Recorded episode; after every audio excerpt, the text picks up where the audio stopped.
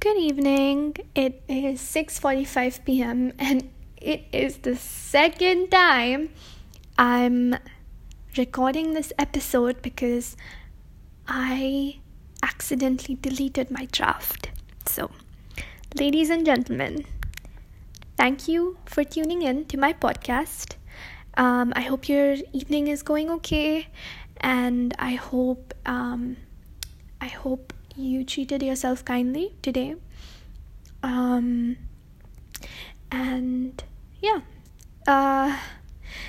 I am in my bed, in my PJs, and I was thinking about what I would talk about today.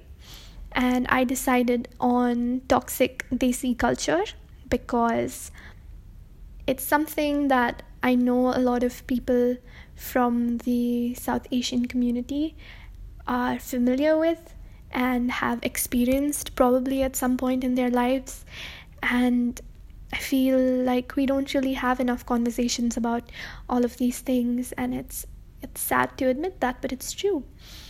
So I kind of wanted to shed some light on some of the toxic patterns I have seen within my own family and also within other families or just in media. And yeah, so I want to talk a little bit about growing up in UAE. To everyone that doesn't know, it is the United Arab Emirates.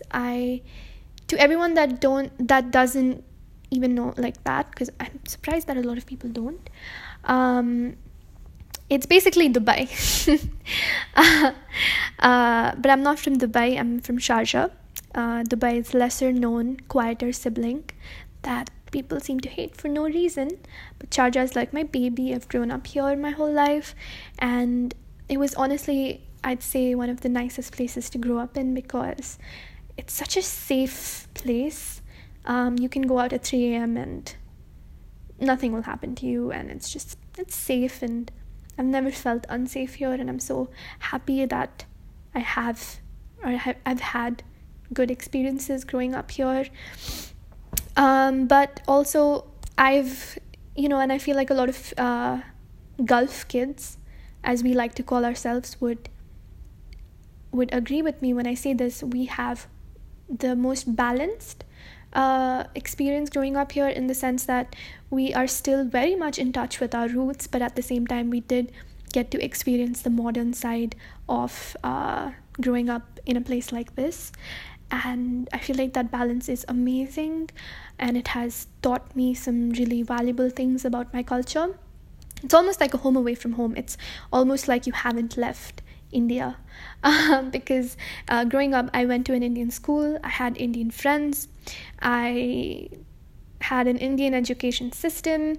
Everything was basically like a home away from home, and in that I kind of experienced a lot of good times, but also, a lot of toxic aspects of our culture became very evident to me growing up. More evident now when I look back on it. And yeah, I feel like I want to talk about it.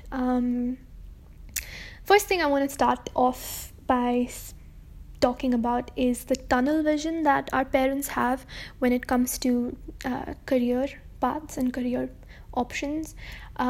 Growing up, my only two options were medicine and engineering. That's it. It was either medicine, engineering, or womp womp, you're a failure.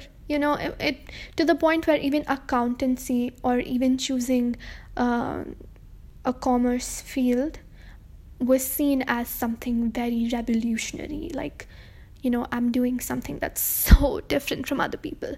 That's how restricted our thinking was growing up, and in a way it kind of restricted our thinking as well, to the point where we couldn't, or if we didn't fit into that mold, we found ourselves feeling like failures. Of course, I speak for myself when I say this. I can't speak for other people's experiences, but definitely growing up, I wasn't a big fan of science. I wasn't a big fan of math. So for me, I already felt like I was behind in some way, which is ridiculous because there are so many other subjects apart from science and math. But in my twisted attempt to fit in, I didn't realize that growing up. And I so badly wanted to fit that mold. Don't get me wrong. I wanted to be the good girl that pleased her parents all the time and who played by the rules and was just the ideal daughter, but it didn't go that way. Thankfully for me, I kind of had to teach myself to stop thinking in that manner. There's a lot of guilt that comes with, opting for unconventional career paths, but there's also a sense of pride. In some ways, I do get where my parents come from because we belong to a middle-class background, and my parents are doctors themselves. My brother's an engineer, and me opting for something different was not initially received well. And, I guess on some level, I've had to learn to live with that. But I do sometimes get where this thinking comes from because our parents want to see us financially independent, and they want to see us, succeed in the way that they define success, which is obviously financially if you belong to a middle class background or a lower middle class, upper middle class, whatever. Obviously, money is important, but oftentimes it's at the cost of, your mental health, your just, because a lot of people don't fit the mold. Like, a lot of people don't want to be doctors and engineers. Obviously, there's a lot of people that do, and respect to them. They are great careers. But a lot of people don't, and that's okay. And I wish someone had told me that growing up. Like, I wish someone had sat me down and said, like, hey, it's okay if you don't want to do any of these two things. It doesn't make you any less of a person. That is something that, we have to unlearn. And I feel like slowly we're unlearning that, but it's going to take time. Grades also, as I'm talking about career paths, I have to talk about grades and our education system. Grades kind of became the focal point of my existence on so many levels, to the point where if I wasn't scoring well, I didn't feel worthy of love and affection, and I would beat myself up relentlessly for not scoring well or for not doing well on a particular exam. And also because I come from a background of highly educated people, like I think I would be the 5th generation of a woman to be educated. My grandma was a principal and her mom was a teacher, and so we come from that, educational background, which is great because I believe in education. I feel like education can change people's lives, and that's amazing. But at the same time, I still feel like it's really unhealthy to make it the focal point of your existence, which is something I'm still trying to unlearn. It's so hard not to equate your achievements to your education, because that's all we have heard growing up. We've been compared to our cousins, we've been compared to our classmates, we've been compared to even our friends. And it's led to a lot of underlying resentment that I'm realizing now as I'm growing up and I'm, carving my own path out for myself.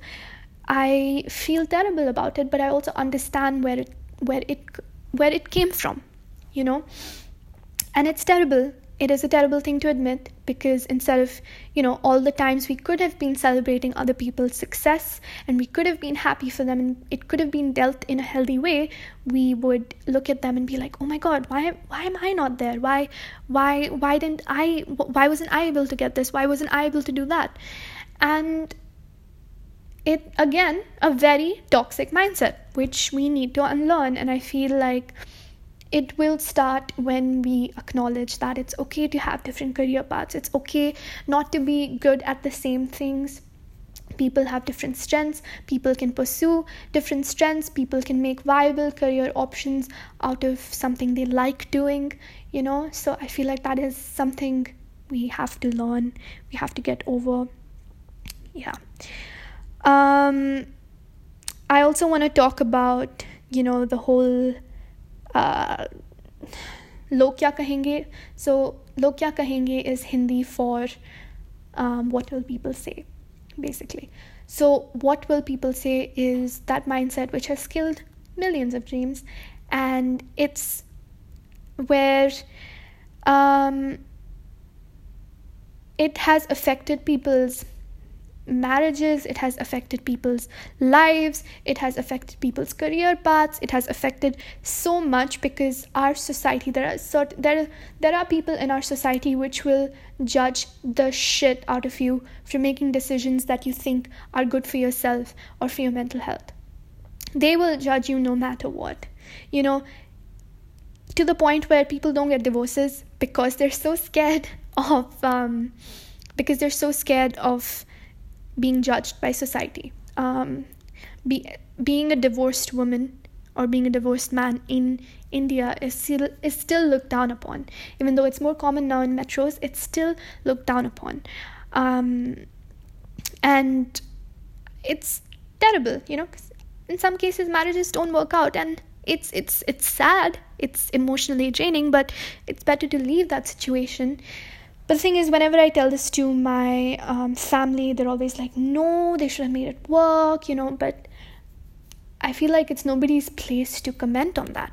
You know, it should be between the couple. So there's that. Log Kya Kahenge has destroyed, you know, like, also the idea of success.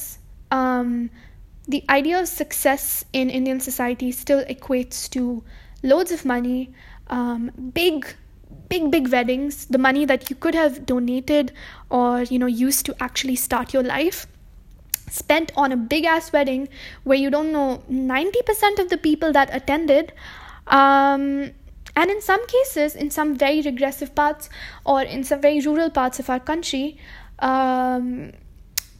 Dahej, the dowry system still exists, and it's terrible, but it still exists. I knew someone who had to pay dowry for her daughters, you know. It was terrible. But it still exists, and it's toxic, and it shouldn't be normalized, but it is. There's a lot of showing off in Indian culture, whether it's, you know, how well your kids are doing, whether it's how much money you make, what car you have. And I'm not saying this is restricted to Indian culture. It's everywhere. It's not only Desi culture, it's everywhere, but it is more so amplified in our culture. It's terrible. I also want to talk about intimacy, you know, how intimacy is not normalized at all, to the point where people feel ashamed for showing affection or talking about it. I wish, you know, I could have that kind of relationship with my own parents where I could tell them about, you know, relationships and about my experiences so far.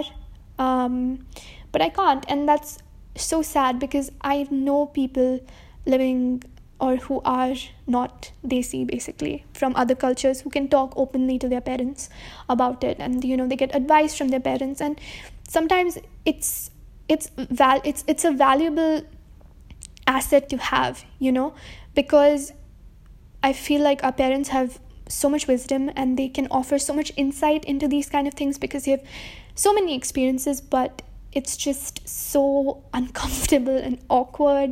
And at the same time, in most cases, we aren't supposed to be in those relationships in the first place, according to them. Our first and last relationship should be marriage, according to my dad. Yes.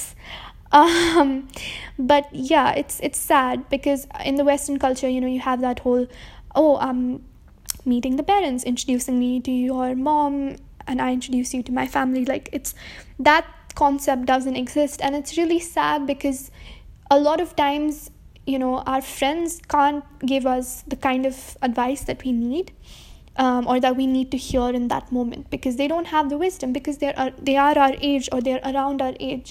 So having wisdom from someone who's close to you, who has your best interests in their heart, could, you know, have helped in those times. But It is a sad reality, and we need to be better as parents, I think. So yeah, relationships, a big one. This is not a personal experience, obviously, but I feel like the toxic relationships that exist within, joint families and just families in general. Thankfully, I don't have experience in this area. My family is very, very tiny, and we're very close-knit, and we love each other.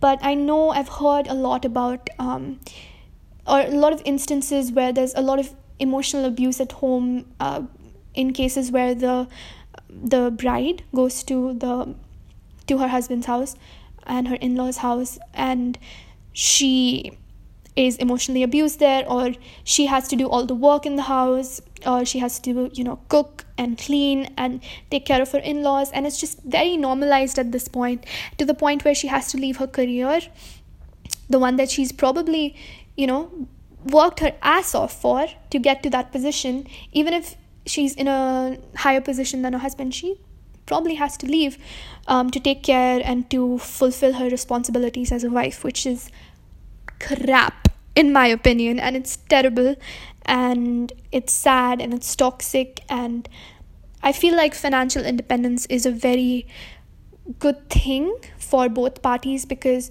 in case things go wrong, you always have your own finances to fall back on, you always have your own career to fall back on, but in most cases people often stay in toxic relationships because they feel trapped, and they feel like they can't go back to their parents' house, because obviously log kya kahenge. So yeah, it's terrible. There's also a lot of fights over property and wills, and it's just weird, to be honest. Like, there's a lot of fights between siblings for money that is left behind after a parent dies or passes away. And honestly, I could never imagine fighting with my brother over such a petty thing. It is such a petty thing. Like, the last thing anyone should be thinking about if their family member dies is how much money they're going to get out of it. The fact that people even think that way shocks me. But it's very prevalent in our culture, and it is terrible. Also, looking at the girl as a baby machine, there's a lot of pressure on women after they get married to have kids, and if she can't have a kid, she is treated as an outcast, even if the problem may lie with her husband, and it's terrible. It is terrible, but it exists, and I hope this mindset goes, I hope people grow out of it. But more often than not, within a year of people getting married, the in-laws already start asking, to the point when the girl's own parents start asking, like, hey, why don't you have a kid yet? And it's terrible, because it's like, wow, I don't even have a say when I want to have a kid or not. Yikes. But it is, especially in rural communities, definitely a big mindset. But yeah, also izzat is basically respect. There is this concept in Indian society where if the girl wears the respect, metaphorically, she is the respect of her house. She has to act in an obedient, in a sensible, in a modest way. Otherwise, if she has a boyfriend, if she has multiple partners in some cases, if she wears certain clothes, if she behaves in a certain way, then that is intrinsically tied to her character, which in effect will bring shame to her family. And it is terrible. It is a terrible way to think, and it is a terrible thing to reduce a girl's character to the amount of people she's been with, or the kind of clothes she wears, or how she carries herself. I feel like character is so much more than that. Character is your way of thinking, your mindset, your values, your how honest you are, how nice you are, how strong you are, how resilient you are. All of those things personally define character to me. But within the context of the Desi community, it is,